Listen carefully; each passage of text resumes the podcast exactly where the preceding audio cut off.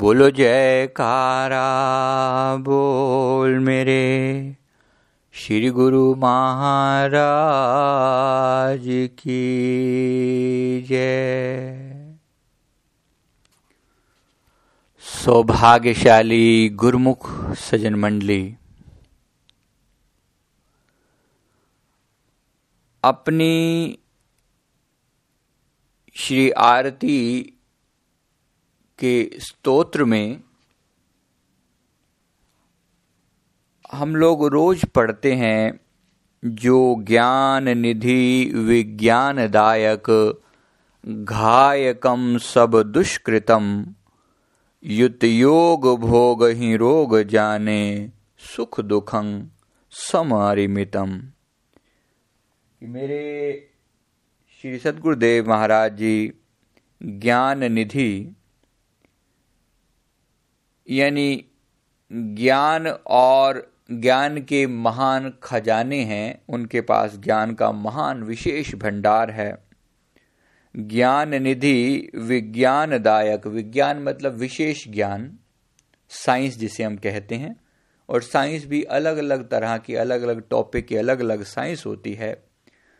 Chemical science है जो chemistry के बारे में बात करती है, फिजिक्स है जो भौतिक चीज़ों के बारे में बात करती है, इसी प्रकार से एस्ट्रोनॉमी है जो आकाश और खगोलीय पिंडों के बारे में बात करती है।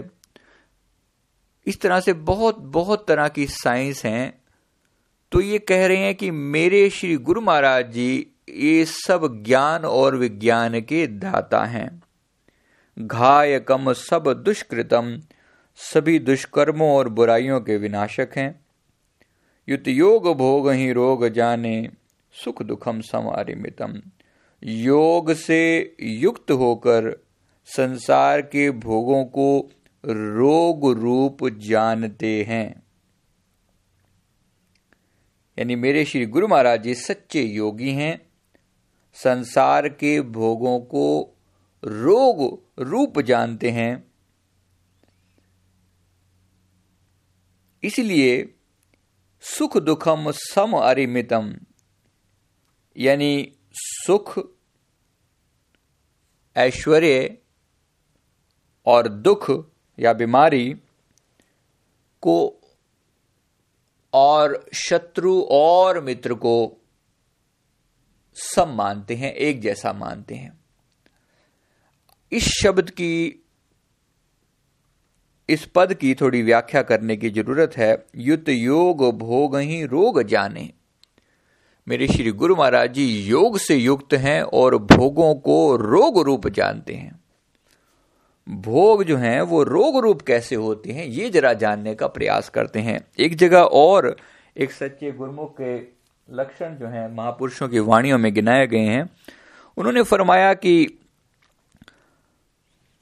मान अपमान न चित धरें और अन को सम्मान, शीलवंत सुखदायका सेवक धीरजवान।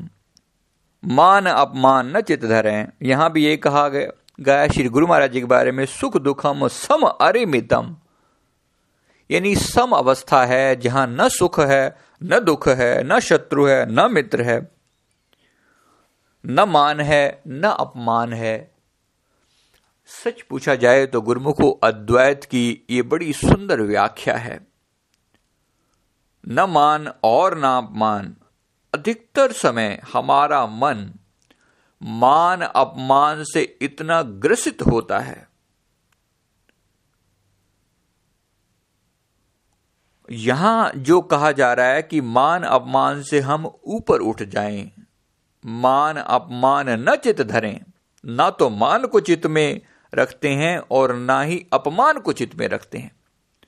अब होता क्या है कि हमारा मन मान को तो चित्त में धरता है, यानी किसी ने हमारी तारीफ करी, किसी ने कहा कि तुम बहुत सुंदर हो, तुम बहुत महान हो, तुम्हारे बोलने का ढंग बहुत अच्छा है, तुम्हारी चाल बहुत अच्छी है, तुम बड़े हिसाब से बात करते हो, तुम्हारा तर्क बहुत अच्छा है।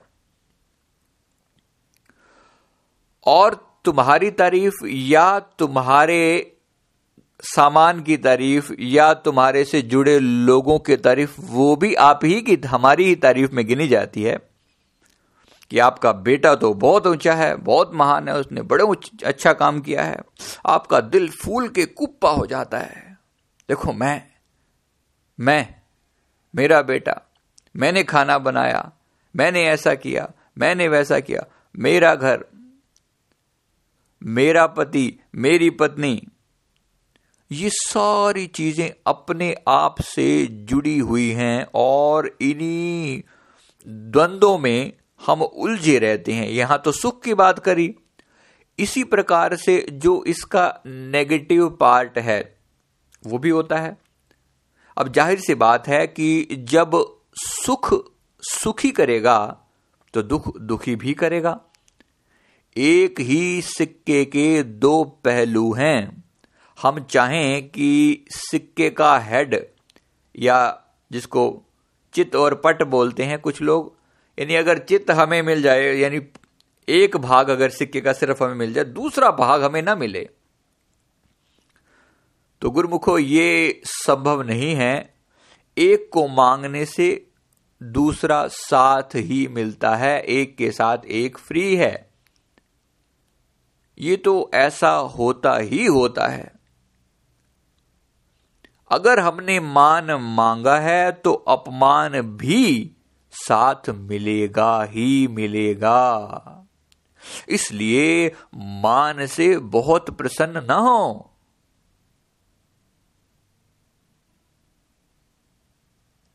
हर चीज को उसकी संपूर्णता में देखने का प्रयास करें। मान अपमान न चित धरें औरन को सम्मान। हर चीज को उसकी संपूर्णता में देखने का प्रयास करें। हमारा मन जो है हमारा मन जो है वो अधूरा है। अधूरा है तो अधूरे को ही पकड़ता है, यानी बात के पूरे पहलू को पर नहीं जाता, एक पार्ट को पकड़ता है और उसी को लेकर ही तरह तरह के सब्जबाग, तरह तरह की कल्पनाएं लेकर आता है। मान हो रहा है तो और उसको बढ़ा चढ़ाकर जो है सुनता है। जिसने कुछ कह दिया, किसी ने आज जो है आपके गले में फूलों की माला डाल दी है, आप मंच पर बैठे हैं, हजारों लोग आपको देखने आए हैं, सुनने आए हैं, आप अपने आप को पता नहीं संसार में कितना ऊंचा महसूस कर रहे हो। किसी ने किसी छोटी सी बात की तारीफ कर दी, आप अपने आप को संसार में सबसे ऊंचा महसूस कर रहे हो और किसी को अपने सामने कुछ गिनते ही नहीं। अभी इसी अवस्था को हमने पूर्णता में नहीं देखा, केवल एक पार्ट को देखा है। अब इसको पूर्णता में देखने की कोशिश करें।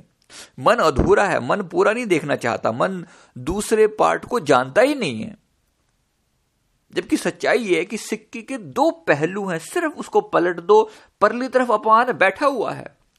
आज जहां से मान मिला है, गारंटी है कि कल वहीं से अपमान मिलेगा ही मिलेगा। हम कई बार लोगों को फॉर ग्रांटेड ले लेते हैं। इसका अर्थ है कि हम ये मानते हैं कि इसने आज हमारी तारीफ करी है, बस मेरी तारीफ होती रहे होती रहे अंदर बड़ा सुकून मिलता है, बड़ा आनंद आता है। जब कोई जब कोई आपकी किसी बात की तारीफ करता है, अंदर कानों के अंदर मिश्री सी घुल जाती है। होता है या नहीं होता, अपने अंदर झाती मार कर देखें। अब श्री गुरु महाराज जी हमारे को जहां पहुंचाना चाहते हैं, अब उस अवस्था को देखें। ये तो अभी अभी तक की हमारी अवस्था है। अब उस अवस्था को देखें जहां हमारे सतगुरु हमें पहुंचाना चाहते हैं। अब श्री गुरु महाराज जी जो हैं वो पूर्ण हैं। अभी तक हमने मन की अवस्था देखी जो अधूरा है। अधूरा है वो एक चीज का केवल एक पहलू देखता है और कभी कभी दूसरा पहलू भी देखता है, लेकिन तब केवल दूसरा पहलू देखता है। पहला और दूसरा पहलू एक साथ नहीं देखता, मान और अपमान को एक साथ नहीं देखता। कभी केवल अपमान देखता है, अपमान, उसने मेरे को ये बात कही तो कही कैसे, उसी अपमान को लेकर बैठा रहता है। फिर मान भूल जाता है कि मेरा इतना जो मान भी हुआ है, आज थोड़ा सा अपमान हो गया तो क्या फर्क पड़ता है, होना तो यही चाहिए। जब मान हुआ था तब तुमने पता नहीं परमात्मा का शुक्राना किया या नहीं किया। अब अपमान हुआ है, अब तुम परमात्मा को दोष दे रहे हो, श्री गुरु महाराज जी को दोष दे रहे हो, मालिक ये तूने क्या किया, मैंने ऐसा कौन सा गुनाह किया था कि सारे सारे लोगों के बीच में मेरी बेइज्जती करवा दी। गुरुमुखो, हर बात को उसकी संपूर्णता में देखने का प्रयास करना है, संपूर्णता में। अब देखिए, अब हम श्री गुरु महाराज जी की जो अवस्था यहां पर बयान की गई कि सुख दुखम सम अरिमितम, कि मेरे जो श्री सतगुरुदेव महाराज जी हैं वो परिपूर्ण पार ब्रह्म परमेश्वर हैं, तो उनकी अवस्था है अद्वैत की परम अवस्था। सुख दुखम सम अरिमितम, उनके लिए सुख और दुख एक जैसा है। उससे पहले कहा युत योग भोग ही रोग जाने, युत योग यानी योग से युक्त हैं और भोग ही रोग जाने, सुख दुखम सम अरिमितम। अभी हम केवल सुख दुखम वाली बात लेकर चलते हैं, फिर युत योग और भोग ही रोग जाने को बाद में पकड़ते हैं क्योंकि इससे जुड़ी हुई बात है। तो सुख दुखम सम अरिमितम, सुख और दुख को एक समान मानते हैं, मान और अपमान को एक समान मानते हैं। सुख में सुखी नहीं तो दुख में दुखी भी नहीं। ये सम अवस्था कैसे प्राप्त हो, इसके लिए अपने मन को पूरी तरह समझाने की जरूरत है और गुरु महाराज जी की गुरु महाराज जी की उस पवित्रतम अवस्था को समझने की जरूरत है कि मेरे सदगुरुदेव महाराज जी क्या चाहते हैं, मुझे कहां पहुंचाना चाहते हैं, वो मुझे सुख और दुख से परे लेकर जाना चाहते हैं। अब ये अवस्था हमारी कैसे आए? जाहिर सी बात है, जब ऐसा जगजीवन दाता, ऐसा पार ब्रह्म सतगुरु हमारे हृदय में बस जाएगा, धीरे धीरे धीरे करके हमारी भी यही अवस्था आ जाएगी। युत योग भोग ही रोग जाने, सुख दुखम सम अरिमितम, सुख दुख सम अरिमितम, ये हमारी भी अवस्था आ जाएगी। मान अपमान न चित धरें और अनको सम्मान, शीलवंत सुखदायका सेवक धीरजवान। तो मान अपमान न चित धरें, सुख दुखम सम अरिमितम, दोनों अवस्थाओं को एक साथ देखना है। श्री गुरु महाराज जी के शब्द को अपने हृदय में बिठाने की जितनी जितनी हम चेष्टा करेंगे, प्रयास करेंगे, तब ये अवस्था आती है जहां सुख दुखम सम अरिमितम वाली बात होती है, सुख दुखम सम अरिमितम। तो जितना हो सके, जिस समय में कोई आपकी बड़ाई कर रहा है, जिस समय में कोई आपकी महिमा गा रहा है, कोई आपकी किसी भी बात की तारीफ करता है, जरा अलर्ट हो जाएं, अंदर से जाग जाएं, होश में आ जाएं कि भैया कुछ गड़बड़ होने जा रही है, कुछ गड़बड़ होने जा रही है, कुछ ऐसा बोला जा रहा है, किसी ने अचानक ही कुछ बोल दिया, तब भी एकदम से सतर्क हो जाएं। और ऐसी अवस्था में केवल एक काम करना है और वो ये है कि अवर त्याग जपो गुरु नाम, बस। बाकी सारी बातों से अपना ध्यान हटाकर केवल गुरु शब्द के अंदर उतर जाना है, अपने अंतर में जाकर बैठ जाना है। अभी तक हम समुद्र की सतह पर थे, समुद्र की सतह पर थे तो आने वाली लहरों का हम पर असर हो रहा था, एक लहर आ रही थी तो दूसरी लहर जा रही थी, हम पर वो चीजें असर डाल रही थी। अपने अंदर उतर आना है, यानी समुद्र की गहराई में जाकर बैठ जाना है, बैठ जाना है। बाहर की कितनी भी लहरें आती रहे, मान की लहर आए या अपमान की लहर आए, सुख की आए या दुख की आए, पाप की आए या पुण्य की आए, अंतर को कोई फर्क नहीं पड़ता। हमारी आत्मा इन चीजों से बहुत बहुत बहुत अलग है। अपने अंदर ये एहसास पक्का करना है कि मेरे अंदर मेरे सदगुरुदेव महाराज जी का वास है, इसलिए मुझे न सुख का असर होता है न दुख का असर होता है, दोनों चीजें एक समान। याद रखना गुरुमुखो, अगर हम मन केवल सुख को पकड़ते हैं, हम चीजों को उनकी पूर्णता में नहीं देखते, हमारा मन जो है केवल एक पार्ट को पकड़ता है, पूर्णता को नहीं देखता।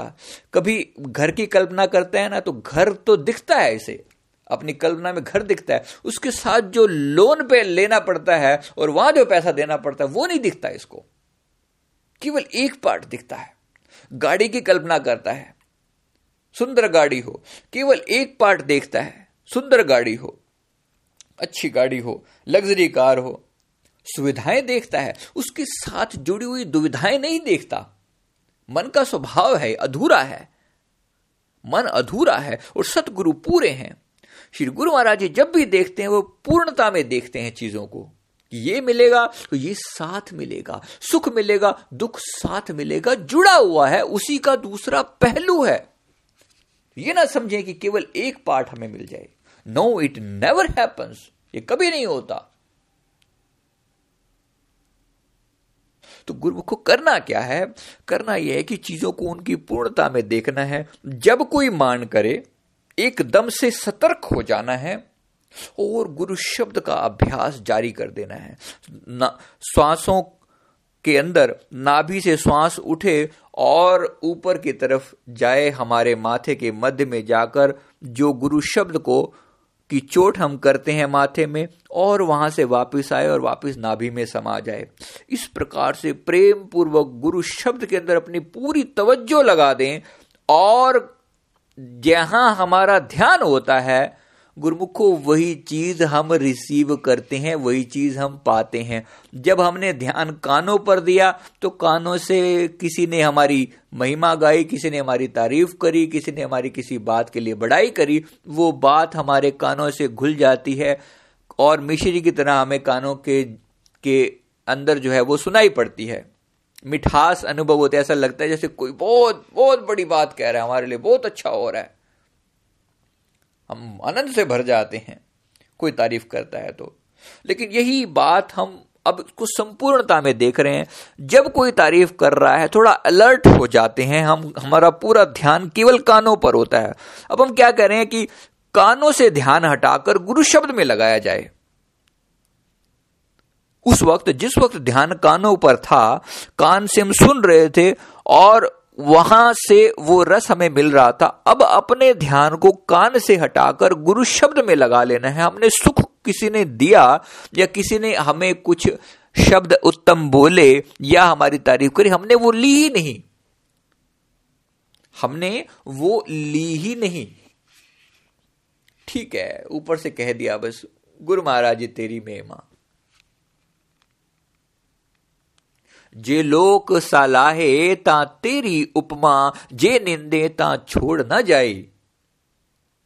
जे लोक सलाहे ता तेरी उपमा। हे गुरु महाराज जी, अगर कोई मेरी तारीफ करता है तो वो आपकी तारीफ है। एकदम से इस बात को पकड़ लेना है और एकदम से इस बात को श्री गुरु महाराज जी के चरणों में समर्पित कर देना है। वो बात हमने लेनी नहीं है अपने लिए। गुरु महाराज जी तेरी उपमा, हे मेरे सतगुरु, ये आपकी उपमा है। सच्चाई तो यह है कि उसको कबूल ही ना किया जाए। जो कह रहा है अपने आप श्री गुरु महाराज जी तक पहुंच जाएगी, कहने की जरूरत नहीं है, कहने की जरूरत नहीं है। श्री सतगुरुदेव महाराज जी ने एक बार ये बात फरमाई थी अपने पावन वचनों में। उन्होंने फरमाया कि आप जैसे ही कोई चीज हमें भेंटा करने का संकल्प लेते हो, आपके मन में केवल विचार उठता है कि यह फला चीज मेरे पास आई है, यह उत्तम है, यह मेरे श्री गुरु महाराज जी तक पहुंच जाए। यकीन मानो, श्री गुरु ने फरमाया कि उसी वक्त वो चीज हमारे पास पहुंच जाती है, उसी वक्त वो चीज हमारे पास पहुंच जाती है।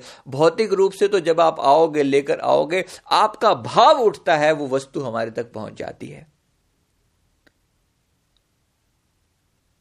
तो गुरु को जो बात कही जा रही थी उस बात से को से डेविएट नहीं होते। तो किसी ने हमारी तारीफ करी, सच्चाई तो यह है कि हमारे जीवन की हर उत्तम से उत्तम पहलू जो है वो हमारे प्यारे सतगुरु की देन है। तो सेवक तो सदा अपने मालिक को अर्पण करता ही रहता है। जैसे ही किसी ने कुछ कहा, आपके बारे में कहा, तो सीधा सीधा उसको श्री गुरु महाराज जी के चरणों में, ध्यान को उनके चरणों में लगाया और वहां भेंट कर दिया वहीं का वहीं। हे मेरे सतगुरु, ये तो तेरी उपमा है। जे लोक सलाहे ता तेरी उपमा, जे निंदे ता छोड़ ना जाइए। दोनों चीजें जुड़ी हुई हैं, फिर से देखना। अब किसी ने तारीफ करी, आपने वही कफई बाहर से उसको अंदर नहीं रखा, बाहर से पास ऑन कर दिया। मन ही मन हाथ जोड़ दिए गुरु महाराज जी के चरणों में, हे मेरे सदगुरु इस तारीफ को स्वीकार करो, ये आपकी तारीफ कर रहा है, ये कह रहा है कि आप बहुत सुंदर हो। किसी ने हमें हमें सुंदर कहा ना, तो कह गुरु महाराज जी आपको कह रहा है कि आप बहुत सुंदर हो। किसी ने हमें कहा कि आप बहुत मीठा बोलते हो, आप श्री गुरु महाराज जी को कहो, श्री हे मेरे सदगुरु आपको, ये आपको कह रहा है कि आप बहुत मीठा बोलते हो। एक ये तरीका है, बहुत सुंदर, अति सुंदर तरीका है, आप करके देखो। क्या सचमुच हमारी तारीफ जो है उसी की तारीफ नहीं है क्या? जे लोक सलाहे ता तेरी उपमा, जे निंदे ता छोड़ न जाई। एक ये तरीका है। दूसरा है गुरु शब्द। बात दोनों एक ही है, जे या गुरु शब्द या गुरु का शब्द और या गुरु की मूरत, दोनों एक ही बात है। तो एक तो हमने प्रेम पूर्वक भक्ति पूर्वक उस बात को लिया और श्री चरणों तक पहुंचा दिया, बाहरी बार अंदर नहीं रखा। ध्यान रखना, हमारा मन कहीं ना कहीं बहुत गहरे में जाग रहा होता है अपनी तारीफ के प्रति, इसके अंदर बहुत बहुत बहुत पुरानी आदत पड़ी हुई है इसको, तारीफ को अपने अंदर लेने की।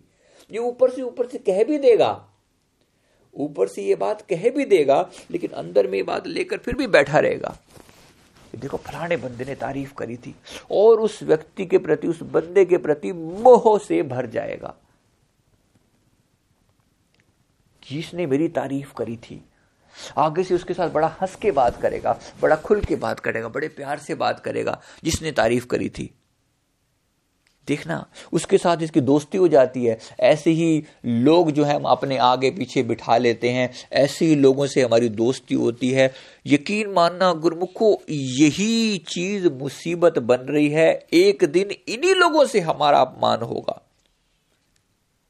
आज जो हमारी तारीफ कर रहे हैं, आज जो हमारे आगे झुक रहे हैं, यही लोग एक दिन अपमान भी करेंगे। ये बात भूलनी नहीं है कभी भी।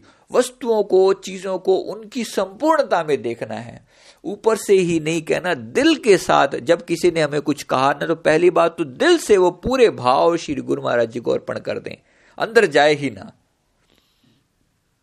पर फिर बता रहे हैं कि अंदर जाती है, कहना और बात है, जब प्रैक्टिकल करते हैं तो फिर भी मन उसको अंदर ले लेता है।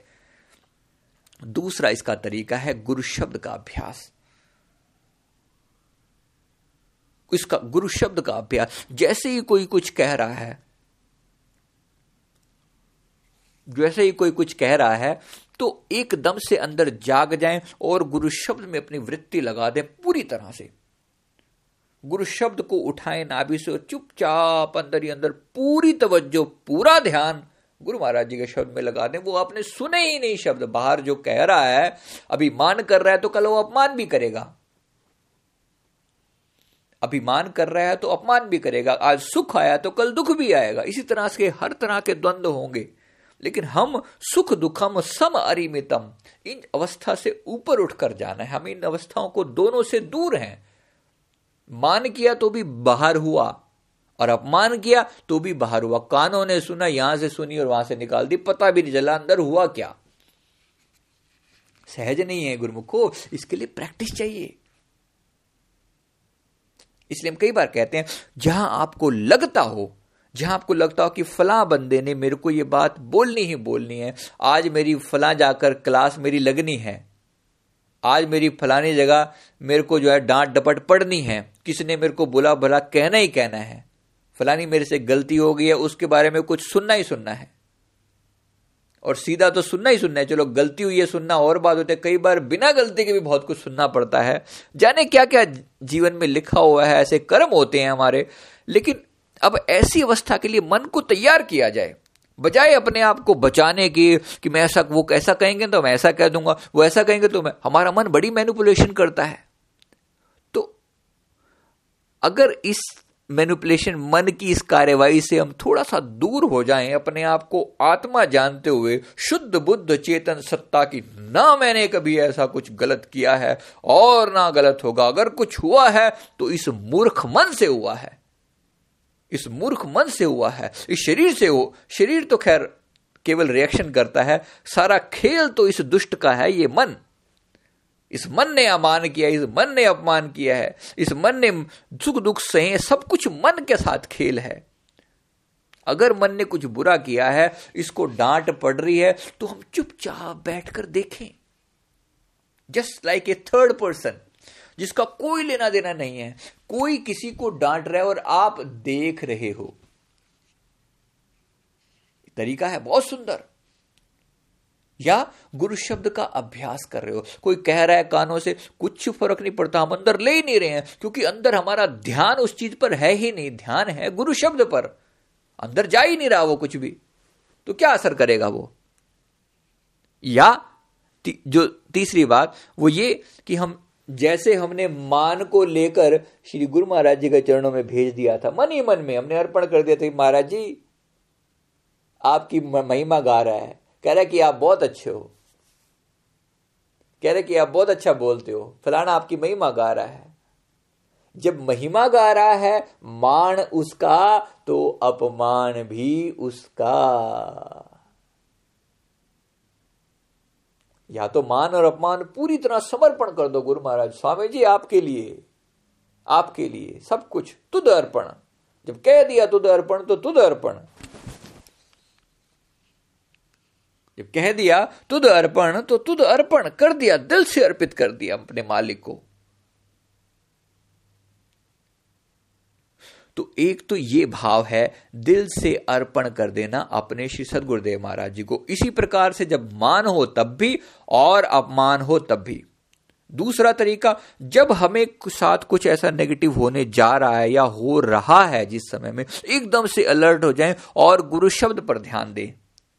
अगर हमने पहले वाली चीज की कला नहीं सीखी है, गुरु अर्पण करने का तरीका हमने नहीं सीखा है, तो केवल गुरु शब्द पर ध्यान दें और उस चीज को अपने अंतर में उतरने ही ना दें। ये बहुत सुंदर तरीका है, करके देखिएगा, बिल्कुल आपको महसूस ही नहीं होता। जब जब आप गुरु शब्द का जाप कर रहे हैं, आपके ऊपर अंदर असर ही नहीं होता। उसके लिए थोड़ी प्रैक्टिस चाहिए, बस थोड़ी सी प्रैक्टिस। गुरु शब्द का अंदर ही अंदर जोर जोर से अभ्यास करना कि कुछ और सुनाई ही ना पड़े। इस प्रकार से शब्द का जाप अंदर करना कि अंदर और कुछ सुनाई ही ना पड़े। ये बड़ा सुंदर तरीका है। बाहर से आप हूं हां करते रहेंगे, अंदर कुछ असर नहीं होगा, क्योंकि आपका मान थोड़ी हो रहा है और आपका अपमान थोड़ी हो रहा है। गुरु शब्द की सहायता से मान को भी काट दिया और अपमान को भी काट दिया। और तीसरी अवस्था, ये थोड़े ज्ञानी लोगों के लिए जो थोड़ा सा चीजों को और गहरा समझते हैं, वो ये कि अपने शरीर को अपना हमने माना ही नहीं, माना ही नहीं। शरीर है, ये देह दिख रही है सबको, इस देह के अंदर में एक मन की परत है और उसके पीछे उसको प्रकाश देने वाली हमारी चेतन सत्ता है। हम वहां बैठे हैं, हमने अपने ध्यान को समेटा और तीसरी आंख पर लगा दिया, ध्यान को समेटा और तीसरी आंख पर लगा दिया, अपने अस्तित्व में लौट आए। और अब सुनो कानों के द्वारा क्या होता है। अब कोई कुछ मर्जी कहता रहे, अब कोई कुछ मर्जी कहता रहे, आप तो वहां हो ही नहीं, आपका ध्यान कहीं और ऊपर ऊंचे आसमानों में उड़ रहा है, आपको पता ही नहीं है सब क्या हो रहा है। जो कह रहा है अपने लिए कह रहा है, जो कह रहा है जो अपनी तारीफ कर रहा है तो तब भी उसकी, और नहीं कर रहा है तब भी उसकी। ये और उत्तम अवस्था है, लेकिन इस अवस्था तक पहुंचा जाए, कोई पहुंचा हुआ हो, तभी इस बात तक, इसका आप आनंद ले सकेंगे। इस अवस्था को, सच कह रहे हैं, आनंद ले सकेंगे। यानी कोई मान करेगा तब भी और अपमान करेगा तब भी आप आनंद ले सकेंगे। ये वो मान अपमान न चित धरे, ये वो वाली अवस्था है। अब क्योंकि हर वक्त जागना, इतना होश में होना संभव नहीं होता, कोई आके अचानक हमारे ऊपर सवार हो जाए, किसी बात के लिए वजह से हमें झाड़ पड़नी शुरू हो जाए, झगड़ा होना शुरू हो जाए, कोई ऐसी बात हो जाए अचानक, तो उसके लिए मन को पहले से तैयार रखना है। तैयार कैसे करना है? हम इसको कहते हैं रिहर्सल करना। जहां से आपको लगता है कि आपका अपमान होना ही होना है, किसी ने आपकी बुराई करनी ही करनी है, सामने आपके आपकी क्लास लगनी है कहीं पर, तो उसकी प्रैक्टिस करें।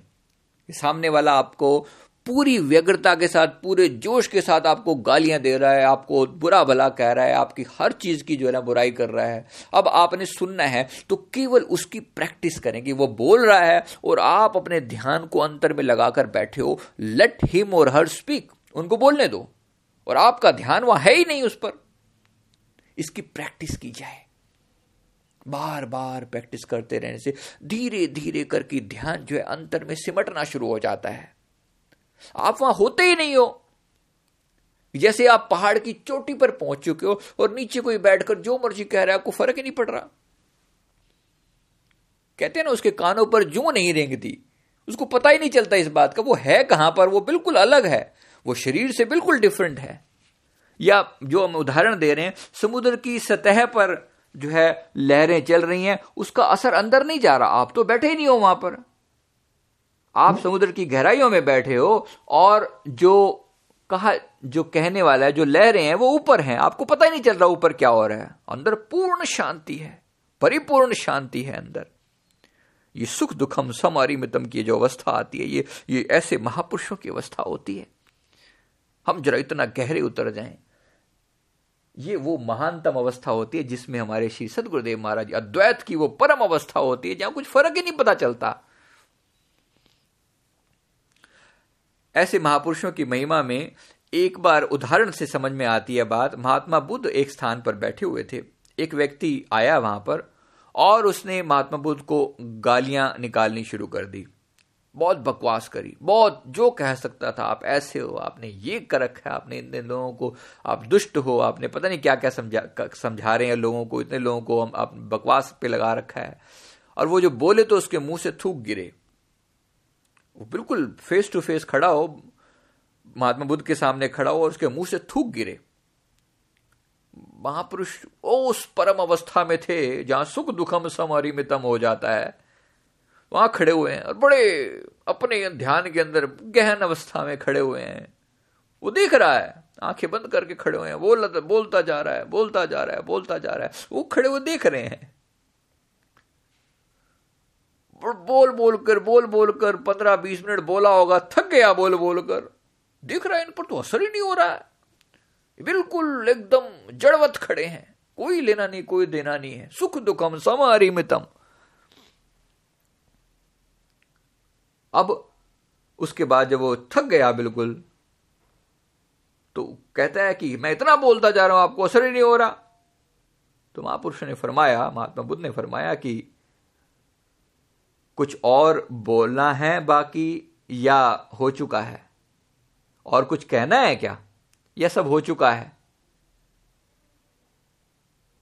उसने कहा कि महाराज मैं बोलता जा रहा हूं, बक बक करता जा रहा हूं, मैं बोल रहा हूं, आपको इसको पता नहीं लग रहा इस इंसान को। महापुरुषों के तो वो तो उस अवस्था में थे जहां कुछ पता ही नहीं होता इन चीजों का क्या हो रहा है। भाई कुछ अंदर तेरे जहर बचा हो तो बोल ले, ऐसा ना हो कि वो कड़वाहट अंदर बची रहे और तो फिर बाद में कुड़ता रहे उसको लेके, जो निकालना निकाल ले हमारे ऊपर। व्यक्ति चुप हो गया, महापुरुष तो वहां से चले गए। अब ये ये इंसान जब घर आया तो इसको चैन ना पड़े, सोच सारे मैंने कितना कुछ कहा, मैंने कितनी बकवास करी, लेकिन उन पर असर तक नहीं है बिल्कुल भी। कहते रात हुई, रात सारी रात चैन बेचैन रहा, सो ना सका, सुबह उठ के काम वाम पे जो भी किया, लेकिन फिर दूसरी रात हुई, फिर चैन वैसी बेचैनी उसी प्रकार से, दिन भर भी ऐसी मन बेचैन रहे, रात को भी बेचैन रहे, तीन दिन बीत गए, तीसरे दिन मन बिल्कुल हार गया बक बक करके। ऐसी महान अवस्था है कि असर ही नहीं हो रहा, मैंने कितनी बकवास करी। जाके महापुरुषों के चरणों में भाई जाके माफी मांग लूं, ऐसा संकल्प करके घर से चला। वहां जाके पूछा कि भाई वो तो आगे चले गए हैं महापुरुष, तो और आगे किसी दूसरे गांव में, तीसरे गांव में कहीं जाकर आगे किसी स्थान पर जहां डेरा था पता लगा कि वहां उस तरफ गए हैं। तो महापुरुषों के चरणों में जाकर जो है नमस्कार करी, चरण पकड़ लिए, माफी मांगने लगा कि मां कि प्रभु मैंने आपको बहुत कष्ट दिया है। अब महात्मा बुद्ध ने आंखें खोली और कहा कि भाई तू है कौन। उनको पता ही नहीं है कौन, कहां पीछे कौन रह गया। कहते तू है कौन। कहते महाराज आप भूल गए, मैंने आपको तीन दिन पहले फलाना फलाना जगह पर आपको मैंने इतनी गालियां काटी थी, इतना आपका अपमान किया था, मैं उस अपमान के लिए आपसे माफी मांगने आया हूं। तो महापुरुषों ने फरमाया कि जो उस वक्त भी तूने गलती करी थी और इस वक्त भी तू गलती कर रहा है, क्या गलती कर रहा हूं? उस वक्त तो चलो मैंने गलती करी थी, लेकिन इस वक्त क्या गलती कर रहा हूं? तो महापुरुषों ने फरमाया कि तू उस वक्त तो खैर तूने जो बोला बोला, तू इस वक्त जो है उस बात को याद कर करके तू अभी वहीं बैठा हुआ है। हम तो तीन दिन पहले वहां से निकल आए हैं, तू अभी उसी स्थान पर उसी पेड़ के नीचे बैठा हुआ है क्या?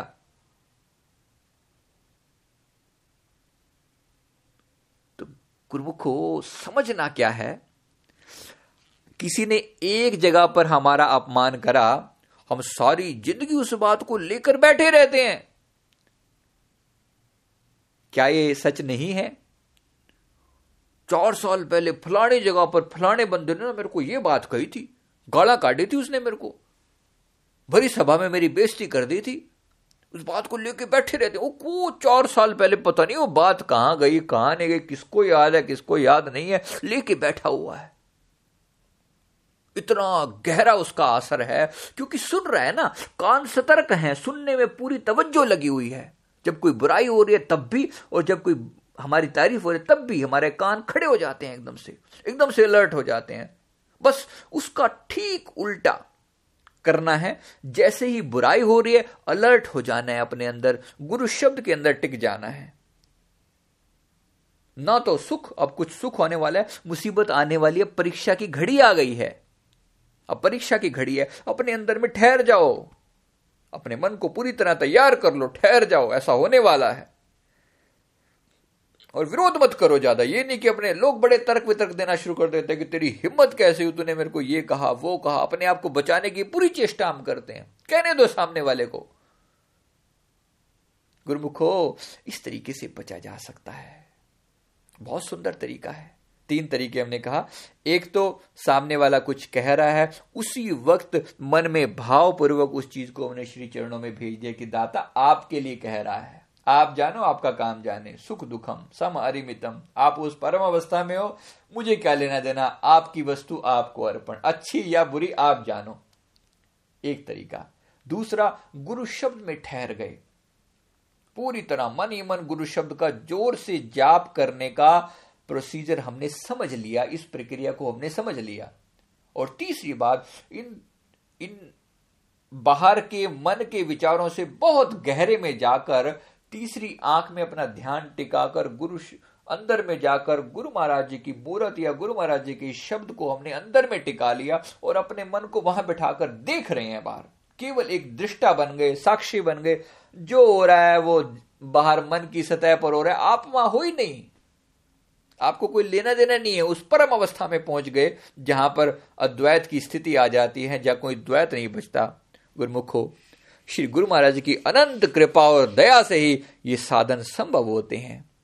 तो अपने मालिक के आगे ये प्रार्थना करनी है, ये अरदास करनी है, ये पुकार करनी है कि हे मेरे सदगुरु, दया करना, ये रहमत हम पर करना, ताकि ये सुख दुखम समरिमितम की अवस्था हम पर आ सके। ये सब चीजें जुड़ी हुई हैं। गुरुमुखो, मान अपमान न चित धरें, औरन को सम्मान, शीलवंत सुखदायका, सेवक धीरजवान, ये सब चीजें एक साथ जुड़ी हुई हैं। केवल एक को पकड़ लेंगे ना, मान अपमान न चित धरें, बाकी चीजें अपने आप साथ साथ आ जाएंगी। जब मान अपमान को इसी प्रकार से संभाला जा सकता है, तो फिर सुख दुख को भी ऐसे ही संभाला जा सकता है, सुख दुख को भी ऐसे ही संभाला, वैरी और निर्वैरी अवस्था को भी ऐसे समझाया संभाला जा सकता है। मन किसी को पक्ष लेता है, विपक्ष लेता है, इसको भी ऐसे ही संभाला जा सकता है। इसी प्रकार से खाने पीने के प्रति जब हमारा मन बहुत व्यग्र होता है, इच्छा करता है, तो उसको भी ऐसे ही संभाला जा सकता है। कुछ खाने की इच्छा हुई, कुछ खाया जरूर, मुंह में डाला, हे गुरु महाराज जी आपके अर्पण, उसमें से मोह निकल गया। फिर कुछ अच्छा खाया, तब भी आपके अर्पण, कुछ अच्छा नहीं खाया, कुछ तीखा खट्टा पीटा जो भी जैसा भी मिल गया समय के हिसाब से, सब गुरु महाराज जी को अर्पण। कभी उबली सब्जी मिली तो भी गुरु महाराज जी को अर्पण। ये जो है, ये सचमुच एक सच्चे साधु के अंदर जो है ना, ये सारे गुण अपने आप समा जाते हैं। कोई सच्चा साध हो तो अंदर ये सब चीजें सहज होती हैं। श्री गुरु महाराज जी दया करें, हम सबको अपने चरणों से लगाकर उस परम अवस्था तक पहुंचाएं जो महापुरुष हमें देना चाहते हैं। ये जो पांच नियम श्री गुरुमय ने बनाए हैं, गुरुमुख को धीरे धीरे करके हमें वहीं पहुंचाने की उनकी मौज है। इन गुणों को, इन पांच नियमों को दृढ़ता से अपनाएं और श्री गुरु महाराज की उस परम अवस्था तक उनकी रहमत और दया से, उनके चरणों का ध्यान करते हुए उस अवस्था तक पहुंचने का प्रयास करें। बोलो जयकारा, बोल मेरे श्री गुरु महाराज की जय।